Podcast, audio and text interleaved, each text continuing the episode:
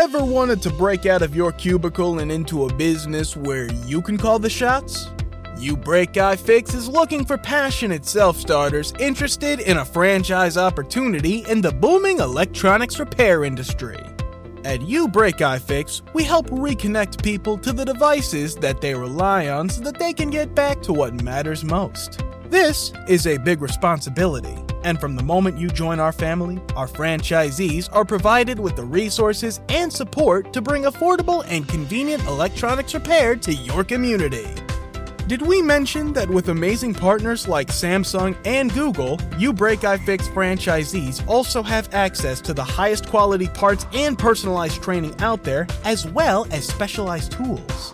It's true. And it's also easy to visit youbreakifix.com forward slash franchising and learn more about your big break at your very own You Break iFix. I have PenFed, that's a fact. I have PenFed, that's a fact. My credit card purchases get me cash back. My credit card purchases get me cash back. No one else gets these rewards. Sergeant, that is just plain untrue. What in tarnation? Sir, PenFed's Power Cash Rewards Card isn't just for military members. Anyone can get cash back on all purchases. Ah, Figgins, you've ruined my favorite song. PenFed Credit Union. Visit PenFed.org slash PowerCash. To receive any advertised product, you must become a member of PenFed, insured by NCUA.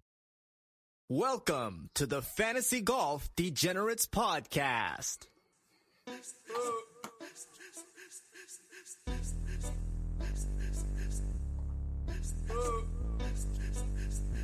Jordan Bell.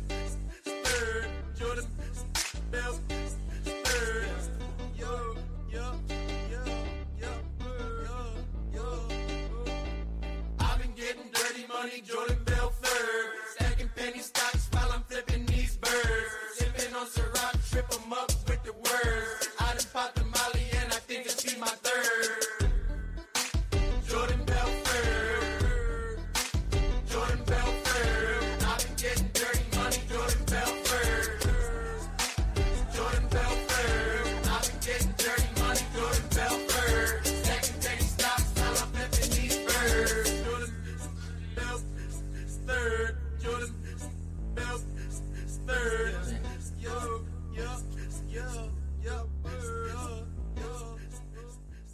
Is going on, Degen Nation? Kenny Kim here bringing you another Fantasy Golf Degenerates podcast this week for the RSM Classic. As usual, I'm here with everyone's favorite Canadian, Tyler Tamboline. Tyler, how you doing, brother?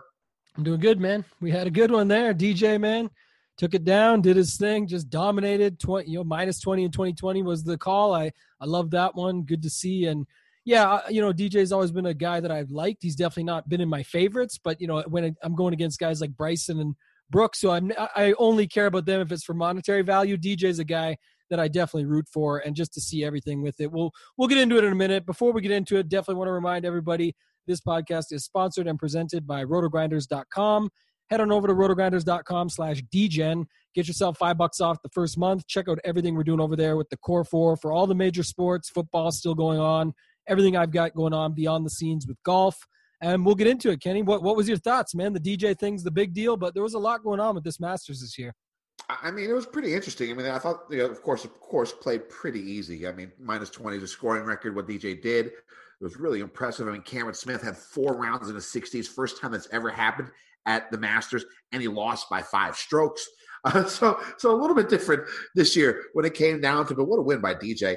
Uh, I mean, it sort of really, I wouldn't say it made his career, but you know, as he sort of, everyone thought of him sort of as an underachiever, even with 20 plus wins, but only that one major, so many close calls.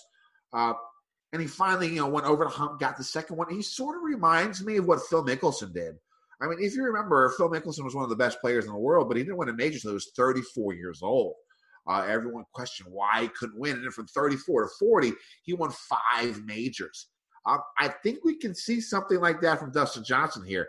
Uh, DJ's about 36, I think, right now. I think in the next four years, he can get to five majors, maybe even more. Um, maybe even more. Uh, because the way he plays, his game is so good. And when he's on, he is by far the best in the world at this moment in time in every facet of his game. If you look at it, tee to green, he was amazing last week.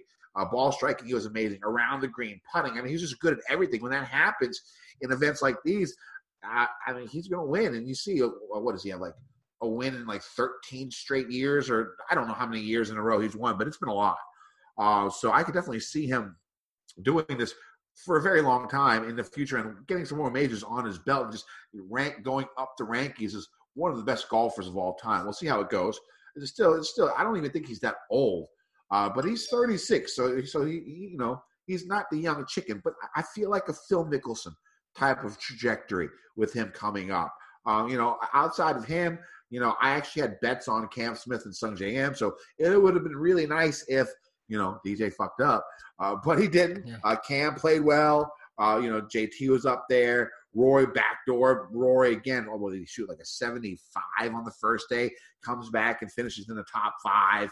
And then you got some some names you didn't really expect up there with Frittelli, Pan, uh, you know, Conners, uh, all finishing in the top 10. But for the most part, man, you look at this leaderboard. We all, everyone was on Cam Smith last week. Im's been one of the better golfers out there for the last two years. DJ, not world number one. JT, world number three. Rory, always a former world number one. Koepka up there, top 10. Rahm up there, top 10. Webb up there, top 10. Reed up there, top 10. I mean, i i this is what the Masters is. It's usually these top dogs dueling it out. But I mean, it wasn't really that much of a duel because DJ whooped that ass. Uh, what'd you think of the event? few uh, loved it personally. A few things stood out. You you just mentioned one thing. I think this year was much more than anything about the recent form, right? You know, typically we talk about the Masters and course history being so important, and there's some guys up there that definitely have had good results here in the past. But you just mentioned some of them. You know, Cam Smith did one time, but you know, Cam Smith, Sung Jae, Frittelli, Pan, some of these guys that were coming in pretty hot, Conners, they all had the upside. We knew it, and you know, Hideki was right there doing his classic T13, you know, answer all those guys. So uh, it was good to see, man. A couple things that stood out for me. One, the scoring records. Uh, you know, DJ. It was. I think it once Tiger got in the room is when DJ finally cracked a little bit and said, "Yeah, you know, the conditions helped a little bit." He didn't want to play it off. He obviously wants to accept the record, but there's no asterisks for how it got done or anything like that, in my opinion, because they all played the same course at the same time with the same conditions. But is there an asterisk for scoring records? I, I think there should be because the, the conditions and everything that led to it, it just wouldn't play like this. All the stuff about, well, Cam Smith shot four rounds under first time ever and didn't win, lost by four, five strokes. It's great. It's good for him and everything. I'm not downplaying anything. It's just the fact of the scoring records conversation would to me has to be a little bit of an asterisk, don't you think, with the way the, the thing was set up? I know Jack Nicklaus was even on Twitter talking about how this thing was just a dartboard out there. Yeah, I mean, I guess they really couldn't have done nothing about it. I mean, I don't, I don't think they wanted it to play that soft. I think that was just no option about it. And Yeah. you saw it firm up a little bit on the weekend. The greens get a little bit more brown, uh, but I just don't think they could have done anything. I think, I think I, I'm not sure about this, but I think in April, you know, it is still overseeded with rye, but maybe they don't water it as much because they don't have to keep the rye alive because they want they want that hot weather coming in and Bermuda Bermuda coming in um, and you know into the fairway. I'm talking about the fairways here. Yeah. Um, yeah, so that's why it made it so soft, and you didn't see the balls bound a little bit. But I'm not sure why exactly it played uh, as easy as it did. uh, I know some these- some weather coming into, and I, even on third or on uh, Wednesday, guys were talking about. I, you know, I talked about it on the Wednesday show over at RotoGrinders. Just they said even with sub air, it's too bad. It's just not going to be able to get firm here. It's going to be soft. It's going to play soft. I love that even more. I, you know, the funny part was one of the comments I heard after was Brooks.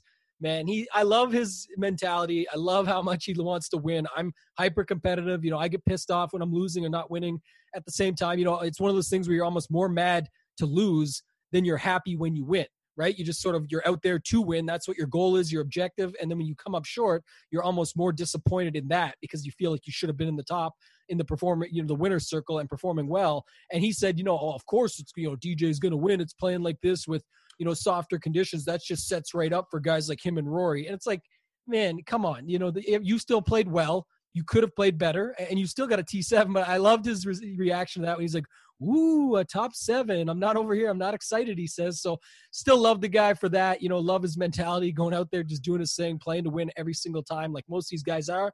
But he's got more of that, you know, edge or that competitor's mentality that that shows. JT, man, another thing. This guy just cannot putt it's incredible. How many times this year, Kenny, have we been on this podcast talking about JT playing his B or B minus game and being right in the mix. I know he's eight strokes back here. It, you know, it's definitely different. And DJ missed some shorties as well. not saying that, but just man, JT just man, oh man, it just I don't I don't know another golfer that hits so many approaches within 15 feet. it's insane. You know what JT what that JT does.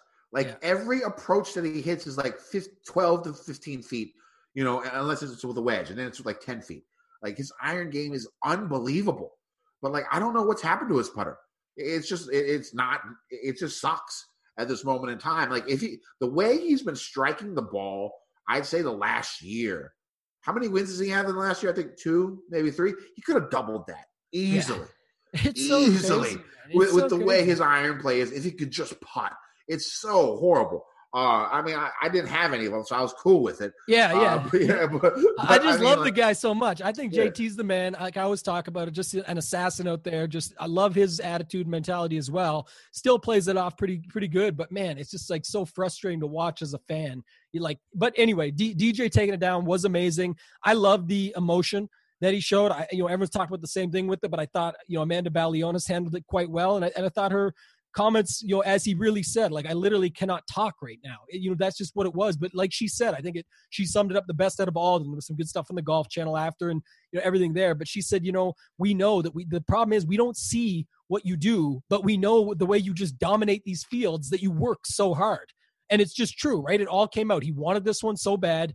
It took him forever. I know he didn't want Austin crying on the green there, but it was just his brother. It, it came out of him. These guys grind, man. And have his brother there, Paulina, everyone. I, I just love to see it. It's a great story, like you said, and and it's gonna seem like recency bias. I know that the guys on the Golf Channel, you know, Chamblee and these guys talked about it as well, but I don't think it's recency bias when you're saying you're gonna see this guy win a bunch more majors over the next five years. This isn't the same as like Morikawa just won a major. Now let's get on him for everything in the future. Obviously, he's going to have his ups and downs, and he's young.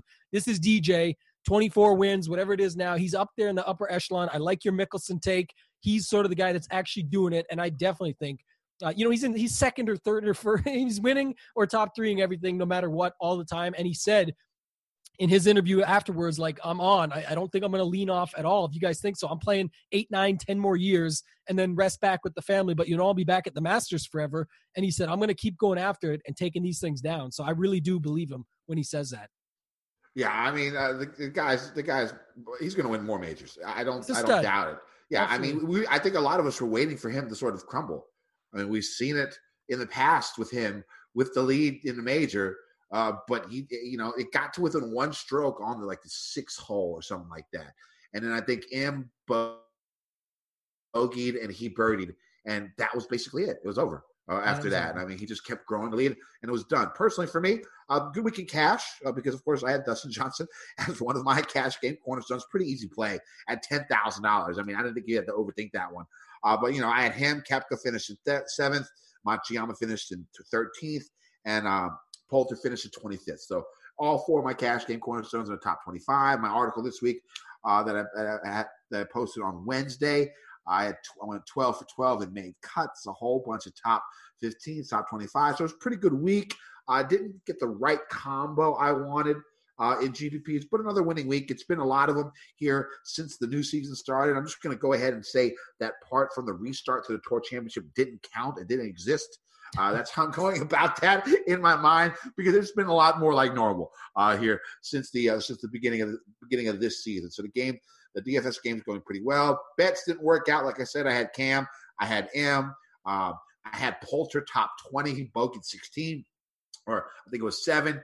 Uh, to drop out of the top 20, that one hurt. That was my favorite bet of the week in my article. So that one didn't go out, but I did have Cam Smith as uh, a top 20 bet also. So that sort of made a little bit back, but I still lost money this week in gambling. How'd you do? Yeah, I wish the whole week could disappear for that factor because EVR, man, this guy withdrew. That was bad. Oh, He was he was minus one, and then definitely something went down. I mean, you don't just withdraw from the Masters over a few bad holes. Maybe his ankles got cold.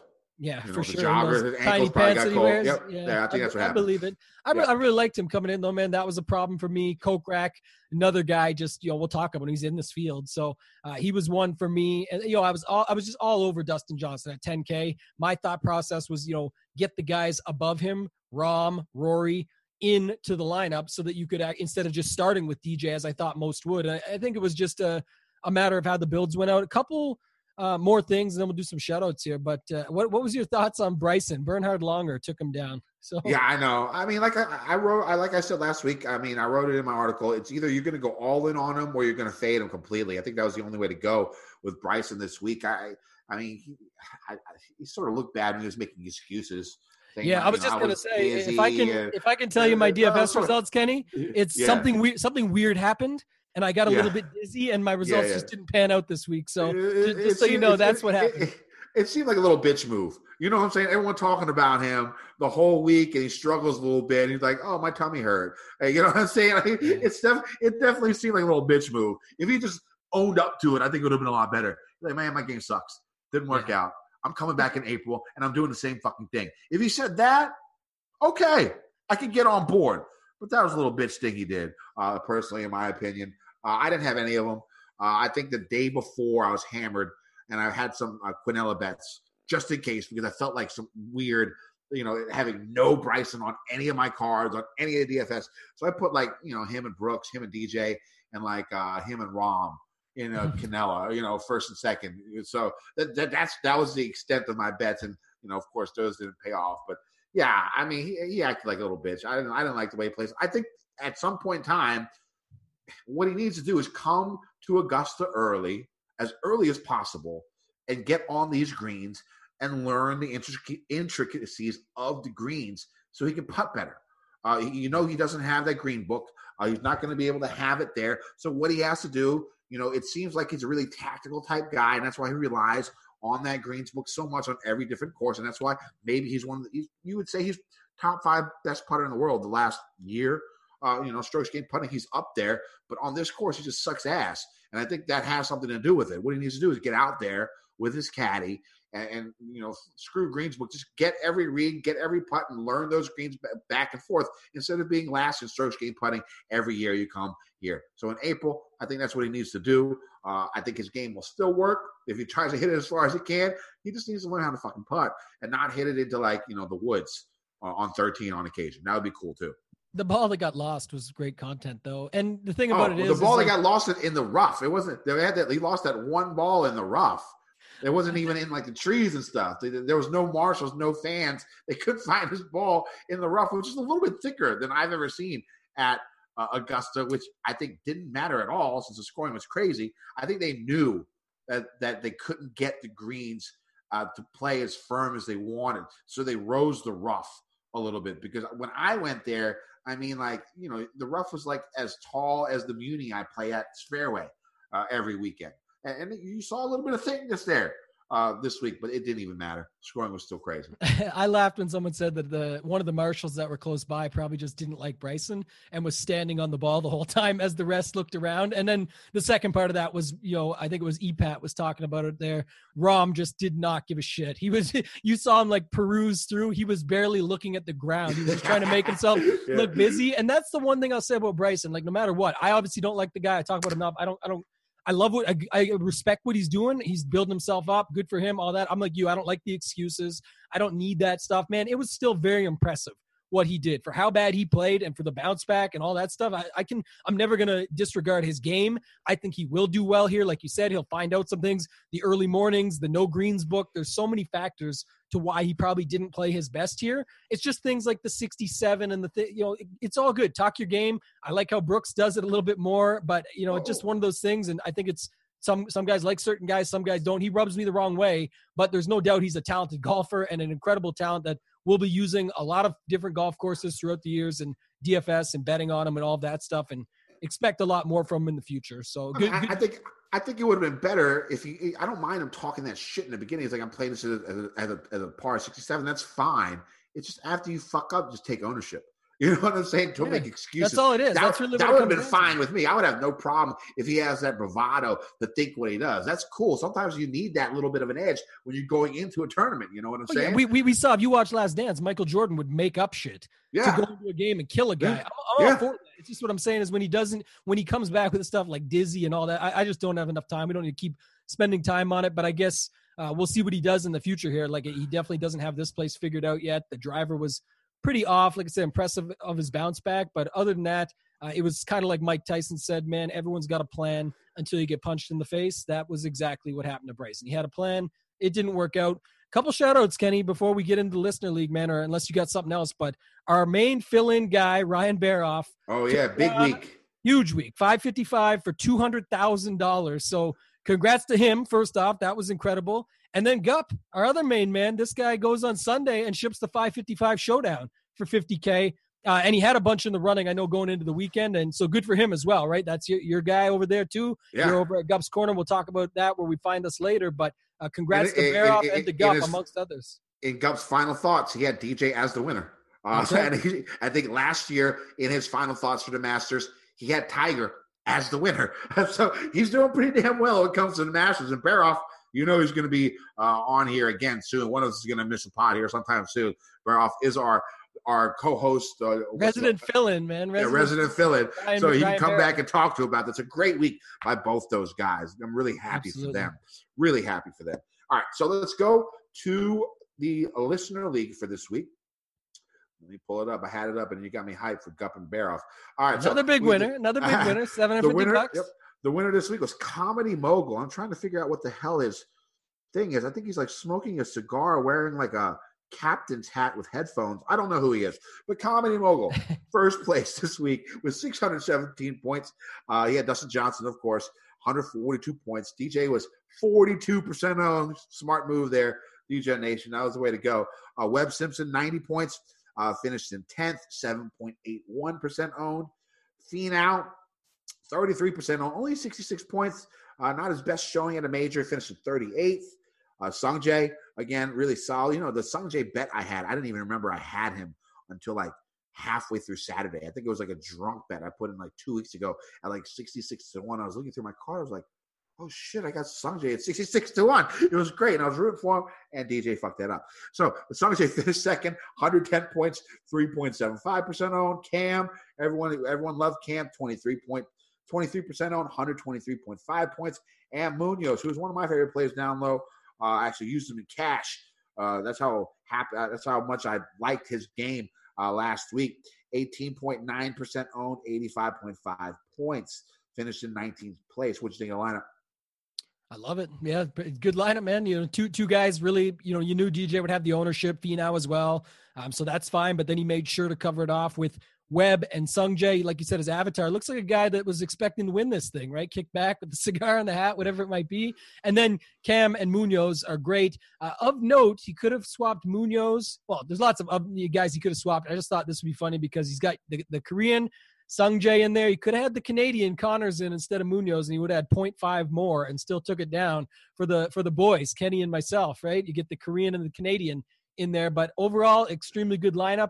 Got him already added to the end of the year to the Tournament of Champions Listener League with us, and then he'll join us in the three man this week as well. So congrats to Comedy Mogul. A couple shout outs in the top 10. Dak 1616, guys a crusher, always up there. Uh, and then also uh, L. Bullard, 64, Lloyd Bullard, the man, down in 10th place. So we'll see those guys again, I'm guessing this week. I'll be a little bit smaller, but you guys last week was good. We got you, uh, you know, DK paid it back, paid it forward for the missed week.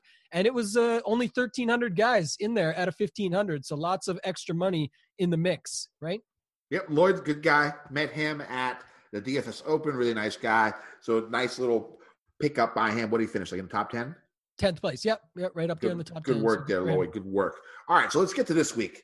So the PGA Tour heads to St. Simon's Island, Georgia, for the second and last event of this year. The RSM Classic we played at two of Sea Island Resort's golf clubs, the Seaside Course and the Plantation Course. Golfers will be playing each of the two courses during the first two rounds, then finish the weekend at the Seaside Course. They do this so they can, you know, get a, hundred, a full field and still be able to finish, uh, you know, with the limited amount of daylight that we have. Uh, it used to be called the Mc- McGladrey's Classic. You know, every iteration of this tournament has been played here. Uh, in 2015, it was the first year they actually went with the two course rotation. Um, you know, I probably focus more on Seaside, but the one thing I will say is the Plantation course played a little bit tougher last year.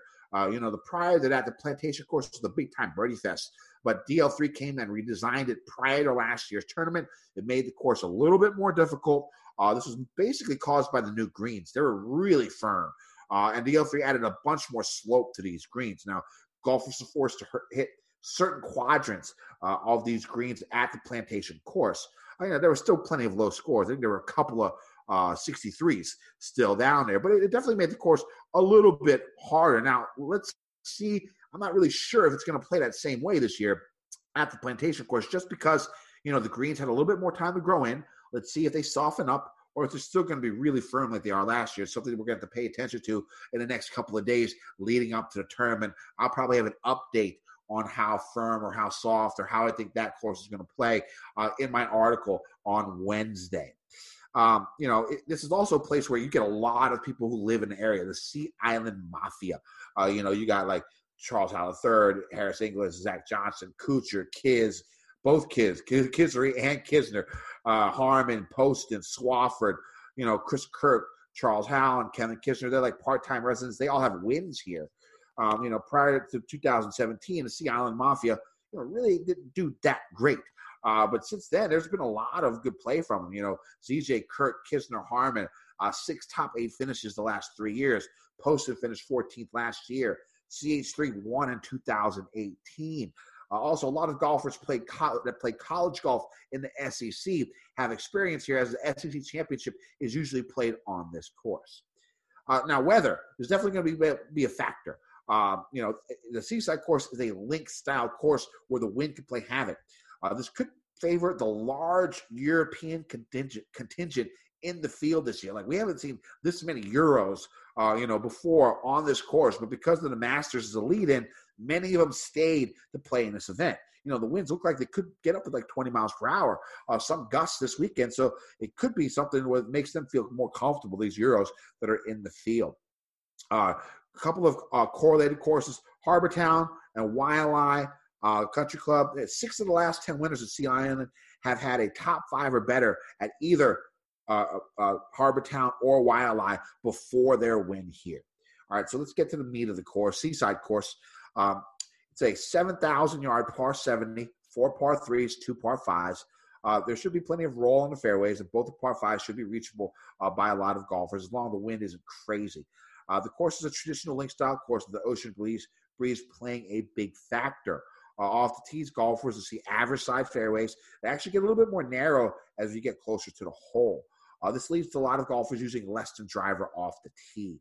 Uh, you get like 70% of fairways are hit and like 75% of greens are hit here. So, I mean, basically, this can come down to a putting contest on who's the better Bermuda putter. Um, you know, so, you know, if they miss the fairway, they're going to deal with bunkers, marshlands, seaside vegetation, sandy native areas, and a lot of water. Um, you know, the greens are, can't play firm. Again, it depends on the weather. Um, and then on approach shots, of course, they're going to see Bermuda grass greens, 11.5 on the stimp, good amount of slope and undulation. Uh, plantation course is a 7,058 yard par 72, four par fives. All the par fives will be reachable, uh, and by most, none are longer than 560 yards. Of course, I told you about the redesigned DL3. Definitely played a little bit more uh, more difficult last year, uh, but this is more of a parkland course. It's more inland. So you know, if the wind does pick up, you won't see it too much uh, at at this course because of uh, the trees blocking the wind. It could be something to think about uh, for showdown plays uh, if you do see the wind picking up this week. the greens are Bermuda grass, similar stimp meter rating. Uh, so that's how it's going to go. You, you can go low here, but it did play a little bit more difficult. So we'll see how it goes the next couple of days the more we hear on the Golf Channel. Tambo, what are you looking for this week?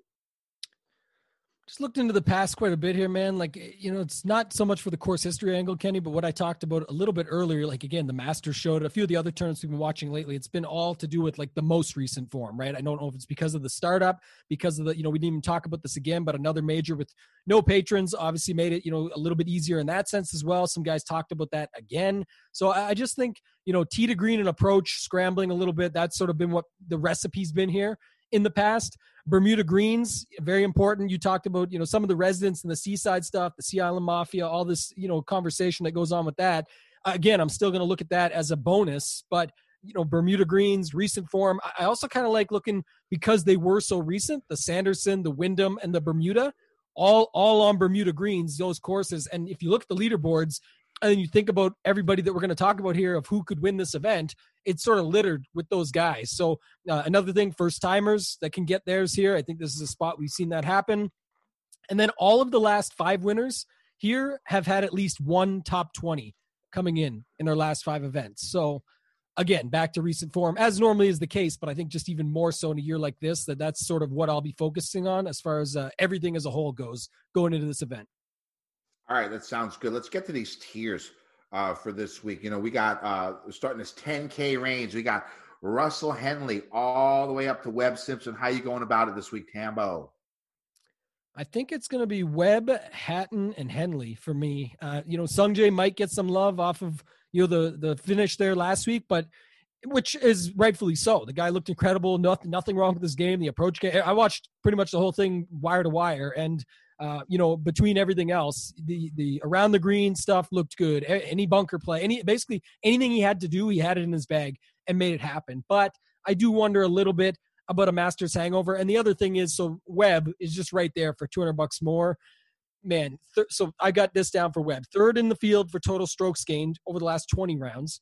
Decent showing at the Masters. And as much as you really didn't see much of him because he was never quite in the mix enough, you saw some shots here and there and whatnot. But um, I forget who it was. Someone posted the stats. You could actually, you know, for what they could gather as far as the stats. Were. Obviously, it's the Masters. So You don't get any of that stuff like, uh, you know, the breakdown for sh- for showdown when everyone was trying to use. But uh, you know, he really didn't have his putter, and he still got what was he tenth or something in the Masters here? Yeah. At, uh, yeah, Yep. another guy again, eleven strokes back at first. I get it, but that's totally separate to what we're talking about here. And I think, yeah, just another good showing for him at two hundred bucks more than Sungjae. As much as he finished behind him, I think if we're taking long term upside, all of these factors into consideration, I got to go with Webb, and then Hatton listen, never played well at the Masters, continued it again. There's going to be a few guys like that this week where listen, I'm going to just push out everything we just saw or, or results that we get from the Masters, and he's been on fire. Otherwise, so if people are going to avoid him at 10.4, I like him a lot more than Tommy at 10.7.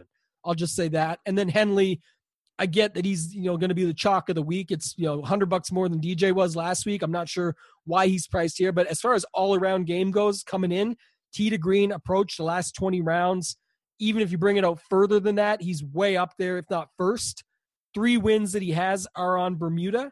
And I saw a little something there, you know, with the, I think it was Bamford Golf. Steve Bamford posted it in his article. Good read every week. If you guys don't follow Steve at Bamford Golf, good read, good article that comes out first every week that I always like to dig into. And it was just about, uh, I'm always looking for little nuggets within. And one of them was around uh, his OWG, OWGR ranking for Henley where basically he has this week and next week to get into the top 50, right? To pull off all those perks that you get from being in the top 50 in the world as far as the world rankings are concerned. So, uh, fully expect him to show up here. Obviously, results in the past, you know, correlation events, things like that. We already talked about. He he fits all that narrative as well. But at 10-1, I know he'll be popular. It's another week where I think you could go with someone above him and get him as your second guy in. We'll talk about that as we go throughout the tiers, or start it off with him and then just try and get unique amongst the middle. The the guy that uh, just won our listener league, Comedy Mogul, he went without. So back to Baroff winning. Baroff had JT and DJ in his lineup. So he just needed JT to outdo Rory, Rahm, and Brooks and whatnot on Sunday. I was chatting with them then. So we were sort of rooting that on. But then you've got this spot here, you know, like Comedy Mogul started with DJ and went down, but just found some unique guys like Sung Jae and Webb who were still excellent plays, just with much lower ownership. So I think that's how you're looking to use Henley this week if you're going about it for especially anything in larger field. What are your thoughts up here at the top? So I had an extremely hard time trying to get make a cash lineup this week because of all the European contingent in this nine and ten k range. I try to avoid first timers who are playing a course in cash, at least from my cornerstones, uh, especially if they're higher priced. Uh, you know, I might take a risk of flyer on like a hot guy who's low priced, uh, like Munoz last week. I don't think he played the Masters before, but he was hot at 6,700. I felt like I could take that risk. Um, at this price range, I don't know if I want to. So I had a really, really hard time trying to make cash lineup. So I just went ahead and bit the bullet. And I'm going to start with my first cash game cornerstone. It's going to be Webb Simpson at $11,200. You know, it's not usually what I do, but from like 9,100 and up, I just don't feel comfortable using anyone like you, Sung Jae, the hangover, Fleetwood. I can never, I, I, I, he just doesn't win. You know, Hatton maybe, but he missed a cut last week. Again, two guys, Fleetwood Hatton, who haven't played this course before. Henley, back to back missed cuts at this event. Fitzpatrick hasn't really played this event before. English, really poor course history here. Uh, Day, you never know a day. I'm not going to use him in cash. Usti, again, Euro, Euro Tour, even here, I'm not going to use him in cash probably in this type of event at this price of 9,300. Last week at 7,900 at the Masters, where I know he's not just going to fuck around and say my back hurts and leave. Okay, yes, I'll use I'll use Usti then, but not this week. Lowry again, another guy who you're not sure about, who hasn't played this course very often. The rich and powerful want us to think the economy is a line on a stock market ticker. That's wrong. The economy is powered by us. It's what we create, what we buy, what we need. President Biden has proposed bold public investments in jobs and families, but more is needed. We need housing, healthcare, caregiving, action on the climate crisis, and millions of good paying jobs. This is our moment to finally unlock prosperity for all of us. For more information, go to prosperus.org. That's prosperus.org. New hot and iced sunrise batch coffee from Dunkin'. A bright and balanced, full bodied blend brewed so you can get summering from sunrise to sunset. And even after that, because that's when you can show off those string lights you hung in the backyard. Or rehung. Enjoy a medium, hotter iced sunrise batch coffee for $2. America runs on Dunkin'. Price and participation may vary. Limited time offer. Exclusions apply. Niemann coming off COVID.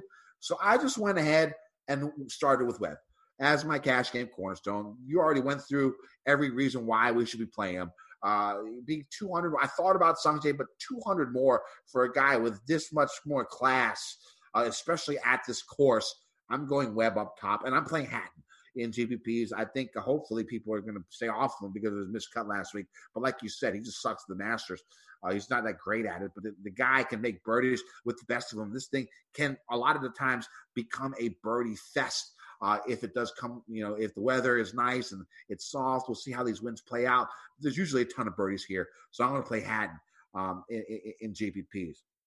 Now, moving down to this 9K range, like I said, I sort of stopped at 9,100. So you could probably guess my next cash game cornerstone is going to be Sebastian Munoz at $9,000. This guy's just been playing exceptional golf here recently. I mean, if you look at his recent form 19th, 14th, 9th, 27th, 23rd, couple of eighth places, you know, uh, 18th. The guy's just been like a top 20, top 15 machine uh, here. And he finished third here, I think, last season.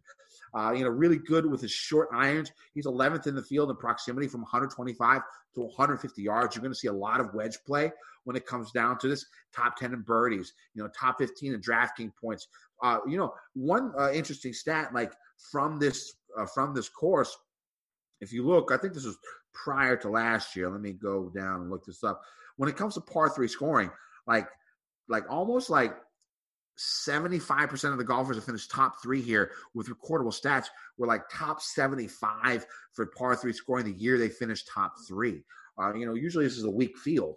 So being top 75 in par three scoring is actually pretty damn high up in this field. And, you know, Munoz, really good par three score. Uh, I think he's 13th in this field in the last 100 rounds.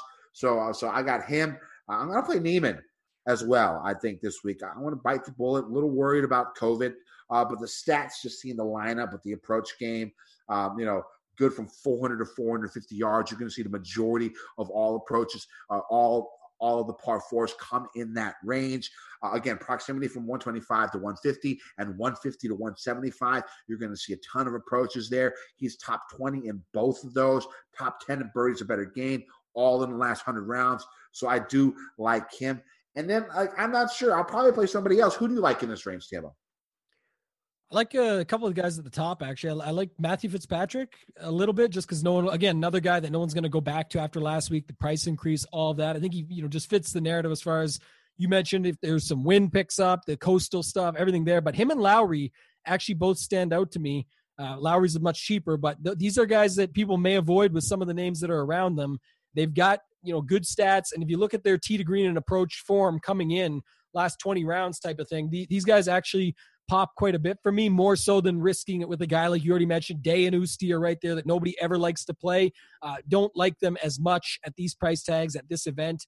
Uh, Harris English, incoming form, tee to green and approach. I do like him.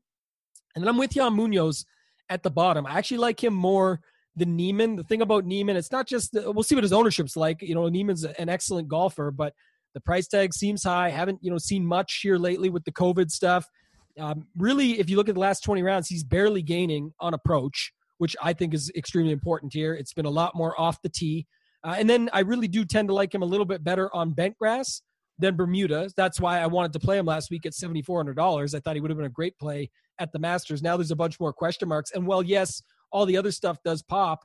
Uh, you know, par five scoring over the last 50 rounds is not very good either. So I, I do have some worry for Niemann there, but I, I, like your Munoz call. I like Lowry. I like Fitzpatrick. For these are more large field stuff. I think English is a fine play anywhere at 9,700 as maybe a you know in a lineup with Henley right away out of the gate. Just drop down that 400 bucks and use him with him, or as a pivot off of Henley. I think would be fine as well. Definitely a, a good play to use in there and really pops across all the stat categories for me.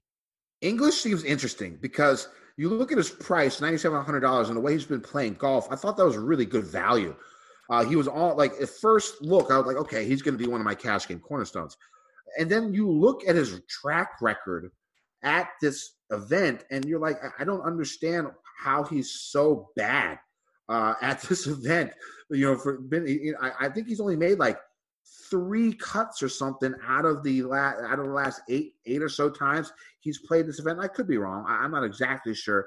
Uh, I'll bring it up right now here, but I, I don't really understand why he's been so poor. But then I look at his at his numbers, and like I said, the majority of all approaches are going to come 125, 150, 150 to 175. In the last 100 rounds, he's 130th in his field from 125 to 150. He's 100th in his field from 150 to 175. So maybe this course just doesn't suit his eye. He's missed two of the last uh, six. Uh, he's missed four of his last six cuts at this event. Now, is he a different golfer now? I think are people so. going? Are, are you think people going to be off of him because they see this course history? Like, if they're going to be off of him, I'm thinking of playing him in GPPs because I believe you too. I think he's a better golfer now. Uh, but those numbers are shocking, especially when it comes to that that that short iron play and how bad he's been. It, it's a good point. And Kenny, honestly, it was this, I think it's almost like this time last year when we sort of had this same conversation or revelation with Webb Simpson, right? A guy that was just better than what he had been, than what people's perspective was. Maybe it was a little bit further back, but you know what I mean? Now he's 11 2 in this field. Look at English, Northern Trust. He got blown out by what? DJ? That's it. Second place. 12th at the Tour Championship, fourth at the U.S. Open, which I didn't think would suit him by, by any means, but he's just been playing some great golf. 10th at the CJ Cup, 28th at the Zozo, didn't get to play in the Masters.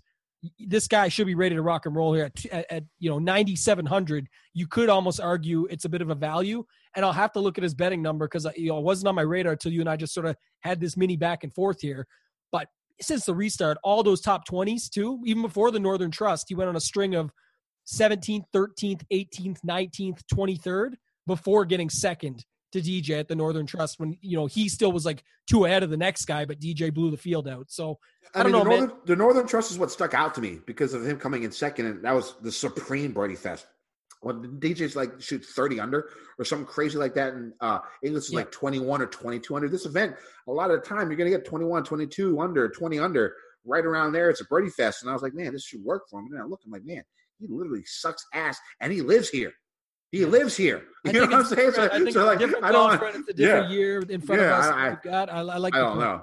Yeah. All right. So let's go to this 8K range. Uh, I'll go with my third cash game cornerstone. Again, I'm going a little bit aggressive this week because I just couldn't find a build that I like. I like Brian Harman at $8,500. The guy, just this is a little bit more of a cut maker play here. Uh, the guy's made 11 straight cuts in a row. I don't think he's missed a cut at Sea Island. Uh, he finished fourth here a couple years ago, so he has the upside. Um, so I do like Harman. Uh, again, uh, good on those 400 to 450 yard uh, par fours, above average uh, with his with those short irons. Really good. He's a good birdie maker too, so he can get you those points even if he doesn't finish highly and I expect him to make the cut. So I like him. I think the one glaring price, crazy price is Rose at eighty four hundred dollars. Uh, it seems really a lot cheaper, and you saw glimpses of his game coming back last week.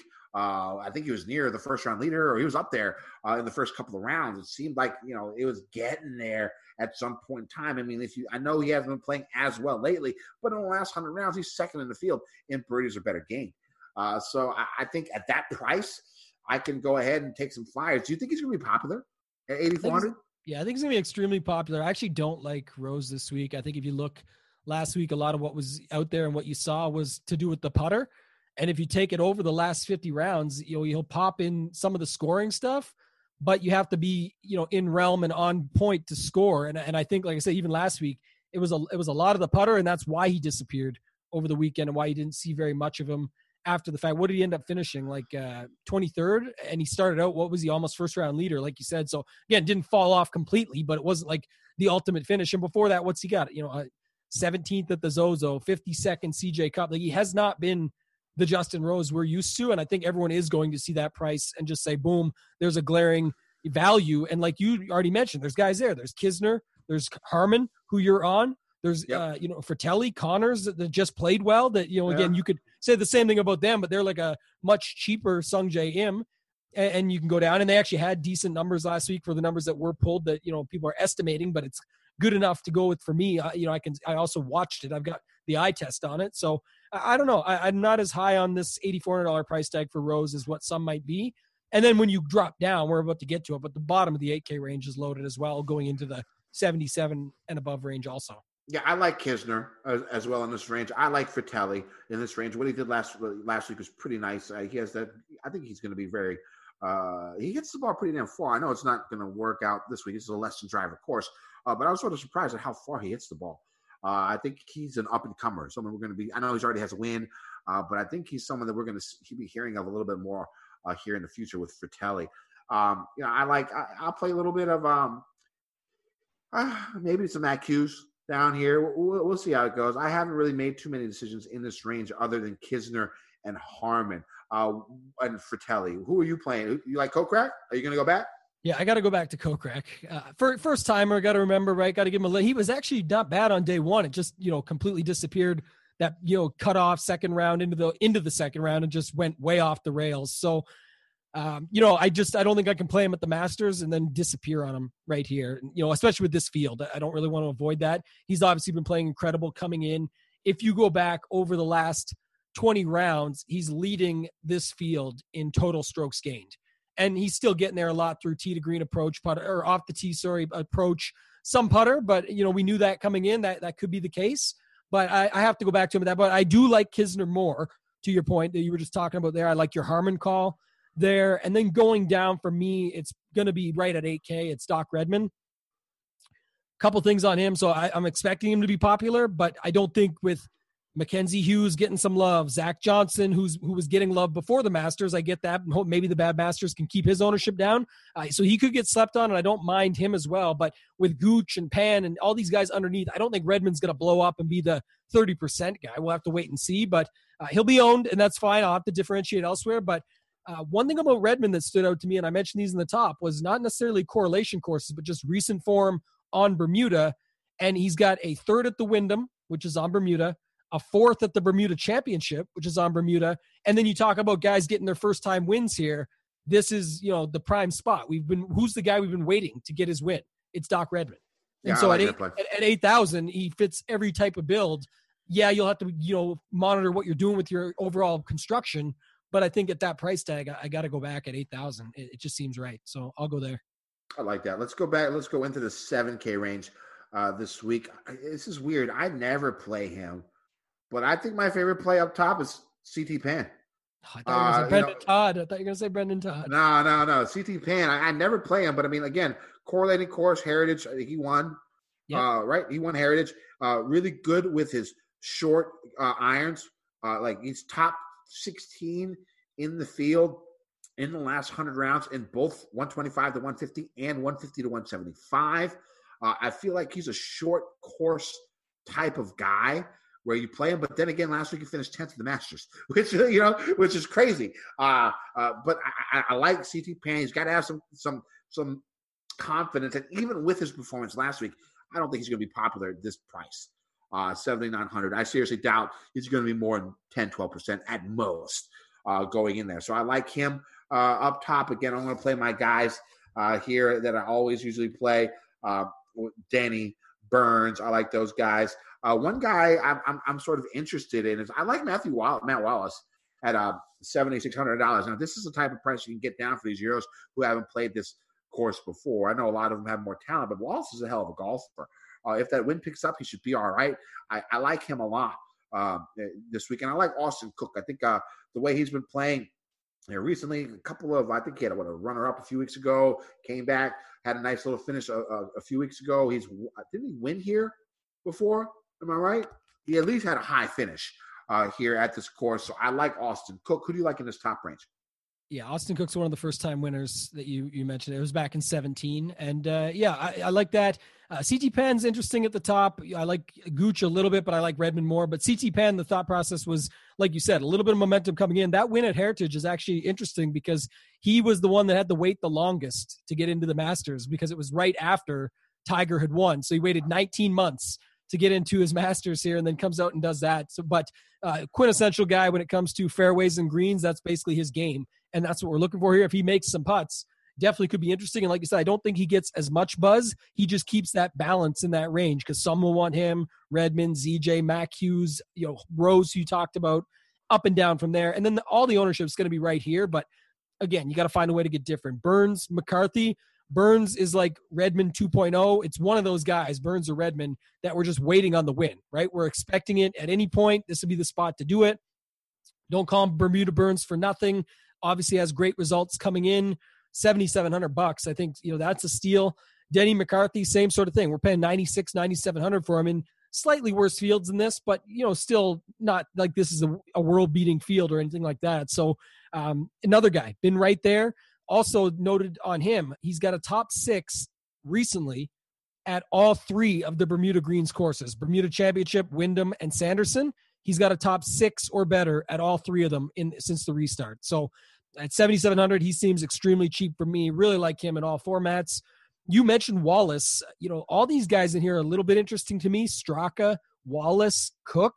All, all those guys probably yeah. Cook the, mo- the most. Obviously, has the win before. Another thing I saw, it'll come up later. I forget where I've got it here, but um, you know, Bamford was posting this in his article as well. Just again, look for these nuggets. So I think it's a great guy to go and follow. If you don't, you probably do already, but just saying it's some good stuff in there. Um, so shout out to Steve, but he's got um, the stuff from back in the day, the Jones Cup and the SEC individual results, and, and Austin Cook is littered all over those. So it was no surprise when he got his win here. So that sort of leads me back his way at 7,500.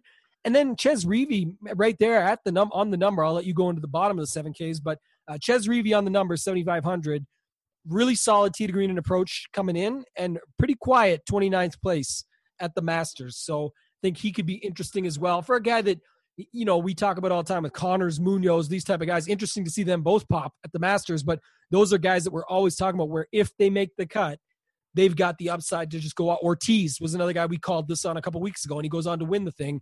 These guys, when they make the cut, it's like Reavie, Kevin Na when when these guys make the cut, they typically don't just burn out. They end up getting somewhere. They might not win the thing, but they're up there. And we've even seen Reavie win the thing and Na win the thing in the past. So there's just a couple guys like that, and Reavie's one that stands out for me. Yeah, um, I like a lot of those guys in the upper seven K range. I, I am a big fan of those dudes.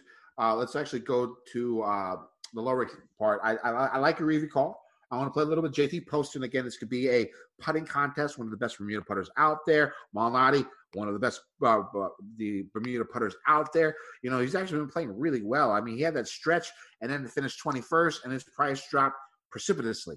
Uh, I think you can get some value there uh, at him at 7,100. Um, and the thing is, I'm not really a big fan of many others. Maybe a little bit of Norlander, maybe a little bit of Snedeker. You saw a little bump of Snedeker a couple weeks ago uh, before he sort of faded uh, after a couple of rounds. Uh, at that price, I think I can get behind him again. This could become a putting contest, uh, one of the best out there. So I think I can play uh, a little bit of Sneds uh, down there this week. Uh, do you like in the lower lower part? One I thought you would have said, man, right? The the one that I just think is the crazy price here. And again, this was Kokrak last week, so be be aware of this. But uh, you know, Harold Varner at seventy four hundred I, am guessing he'll be super chalky because the price doesn't really make any sense. If you look at the stats, they're off the charts in comparison. Uh, played really well in Houston, 15th place, 13th at the Shriners, um, seventh back at the Wyndham, which is on Bermuda. Another guy waiting, you know, got to want to see another win here. So, you know, 7,400 bucks on Varner. And uh, what were we, weren't we paying like 10K for him just recently. Like this is just surprising for me going down here at 7,400, at least in the nine Ks we've paid for him. So I, I don't know. The price seems off for me for a guy that we're always cheering for, but it's not like he has a bad game. This is a great player that we're just, you know, this would be the type of field that we could see him pop. Maybe people aren't going back to him. And if that's the case, I'll definitely be back on him. Other couple guys, so Wise, couple sucker guys that I like to play a lot, but Aaron Wise is one of them. Uh, he's always got upside if he gets through. Bermuda is his best surface. Played really solid at the Houston Open, got 11th place there. And if you go back to those other Bermuda Greens courses, 26th at the Ber, or no, 11th place and 26th. What am I trying to say Kenny? 11th place at the Houston Open, 26th at the Bermuda, and 17th at the Sanderson. So again, all results on these types of courses. Maybe these greens suit him coming around with this game. Definitely like him. You mentioned JT Poston, probably gets some love, but he should. Uh, we always like him on Bermuda. Burned everyone as the cheap guy at the Masters at 6,300 bucks. I know a lot of people were using him to make the lineup work. I sort of liked it at 6,300. I thought it was a fair price, definitely about right. But you know, it was a chance that if he got through, we could see something. Didn't quite happen. So maybe this does sour people a little. And this field is which is way more up his alley. 14th here last year, amongst others. So I, I don't know. I think Oh, he's course good is way more up his alley. I mean, you know, big time. Of course, yeah. So definitely. Yeah, I, lo- I love that. And another one that you know you didn't mention that I guess maybe it's just my love for this guy, but Cam Davis, seventy two hundred. You know, sixth at the Sanderson Farms, fifteenth at the Wyndham, Bermuda Greens, scorer for days. Loved him at eighty one hundred. I'm definitely gonna go anytime he's been eighty one hundred. I've been all over him. I'm a little bit her- worried about the last time he played. Didn't he finish dead fucking last of the people that made the cuts? my my notes here, Kenny. 18 over or some shit like that. That's my bad. Notes here are happened. that. My notes here are that, and I love it. That's what I want to see for these tournaments. But I, I put in my notes played horrendous in bold letters here the last two events actually, but he still made the cut. So that's my thing about this guy is that he's he's got like seven or eight, nine cuts in a row, whatever it might be. Played absolutely terrible at the last two, and at seventy two hundred now at eighty one hundred, it's not as ideal. We've got a guy like Sam Burns up there at eight thousand this time. But if Cam Davis makes the cut at seventy two hundred, dead fucking last ain't gonna cut it. You're right.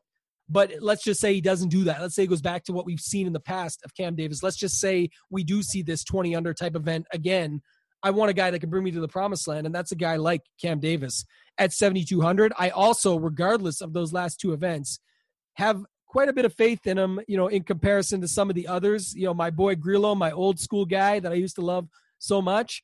Man, he's been popping crazy for tee to approach the last 50 rounds. Good showings at the Sanderson and the Safeway, but I, I never feel great about him, right? And, and so it's when it comes down to it, I'll, I'll play both of them, but I like Davis there at 7,200 straight. And then who else? Man, I don't even want to name these other guys here, like Russell Knox, Henrik Norlander. These guys are, are possibilities. And then I don't know if it's just because I, you know, originally took over the spot for for Mr. Brad Messersmith here, but I always got a little love for Keegan Bradley, man, on these types of courses. Fairways, greens. This guy's the same as Cam Davis. He, you know, he missed the cut three of his last five, but he still has gained huge on tee to green and approach for both of those. And in between the the made cuts, and in between he's got a fourth at the Sanderson, which is also on Bermuda Green. So at seven thousand even, I don't think he can kill you. And if he does, you, those lineups were dead anyway. So why not play him? Because when he does get through and crush, it's got a lot of upside for your lineup at 7,000. Uh, We haven't seen him do much in a while, but he's been right there with the numbers and the stats, Kenny. So I got to give some love back to him at 7,000. Anybody else here? Like, there's a lot of guys from 72 down to 7,000. Any of them stand out for you beyond what you mentioned?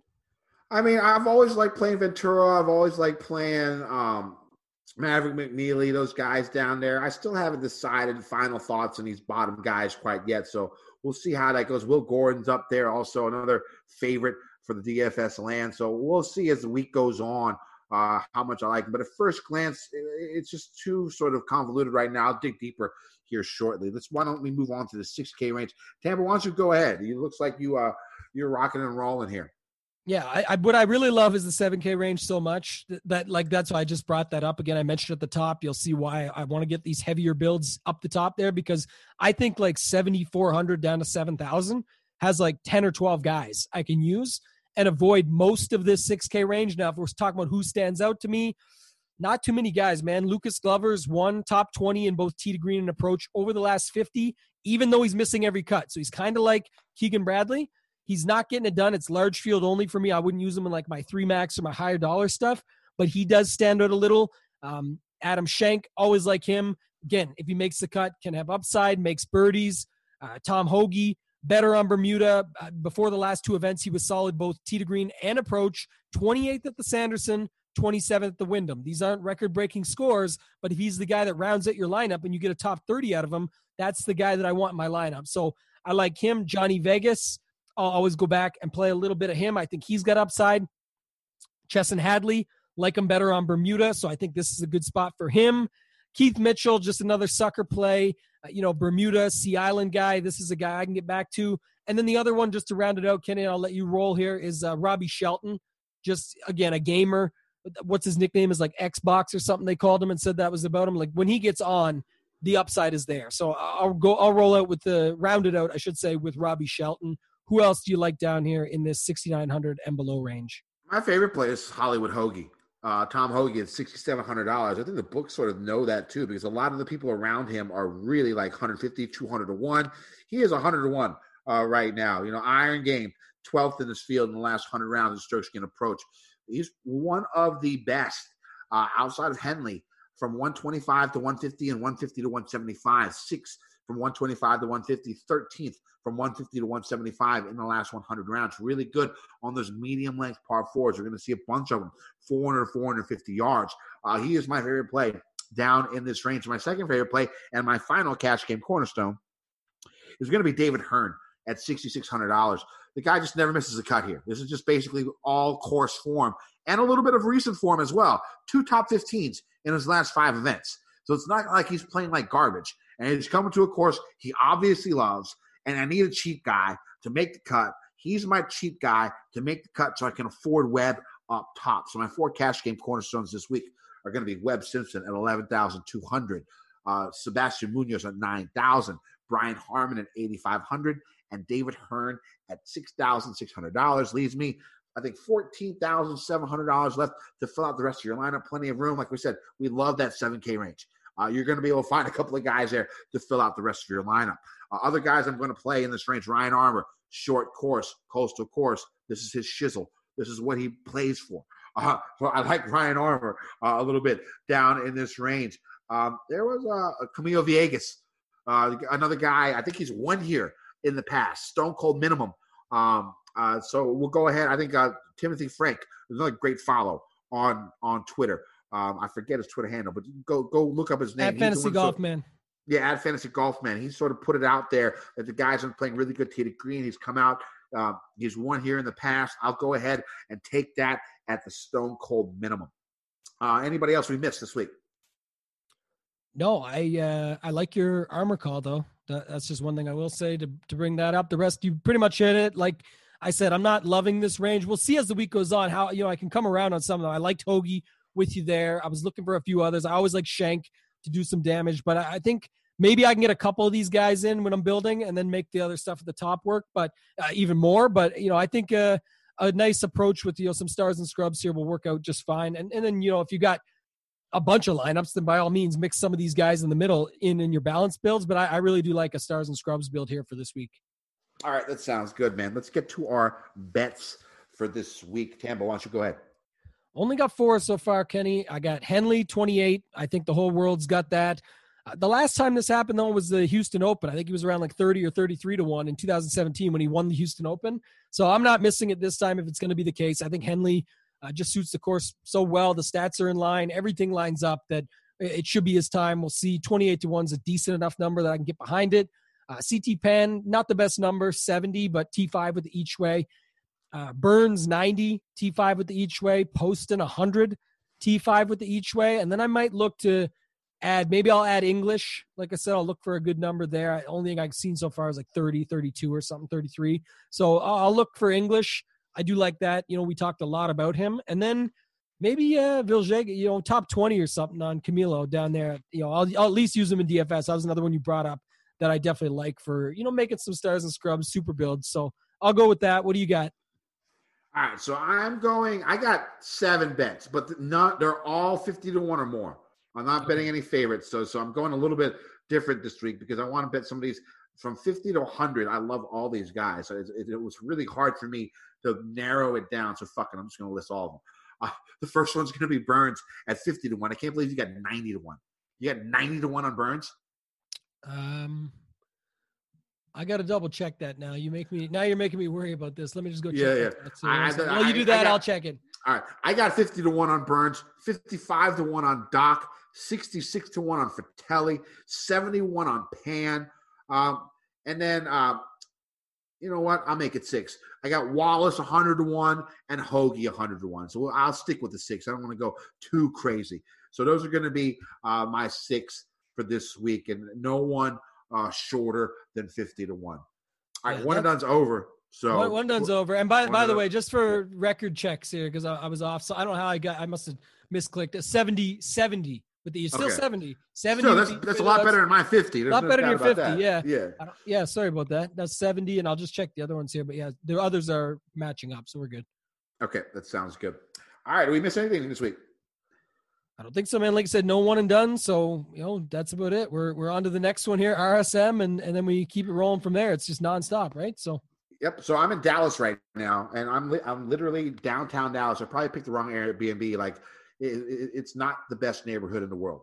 So if you don't hear from me, if you don't hear from me next week, I probably got murdered. So that's what's going to happen. Since I'm in Dallas right now. What's up, Tambo? I was I was gonna say, you know what? The pod's over. People can leave if they want. Why don't you tell us the story about yesterday? I thought that was uh, you know the Twitter. uh, You know the cart girl, the houses on the course, the crown Oh, royal. so- that, you so- didn't tell so this- story on this one, so add it to the end, and people can log off if they want. So this, so this course we played, it was tour 18. It was in Dallas. I don't understand like the houses around there. It was like well, some of them looked like hotels.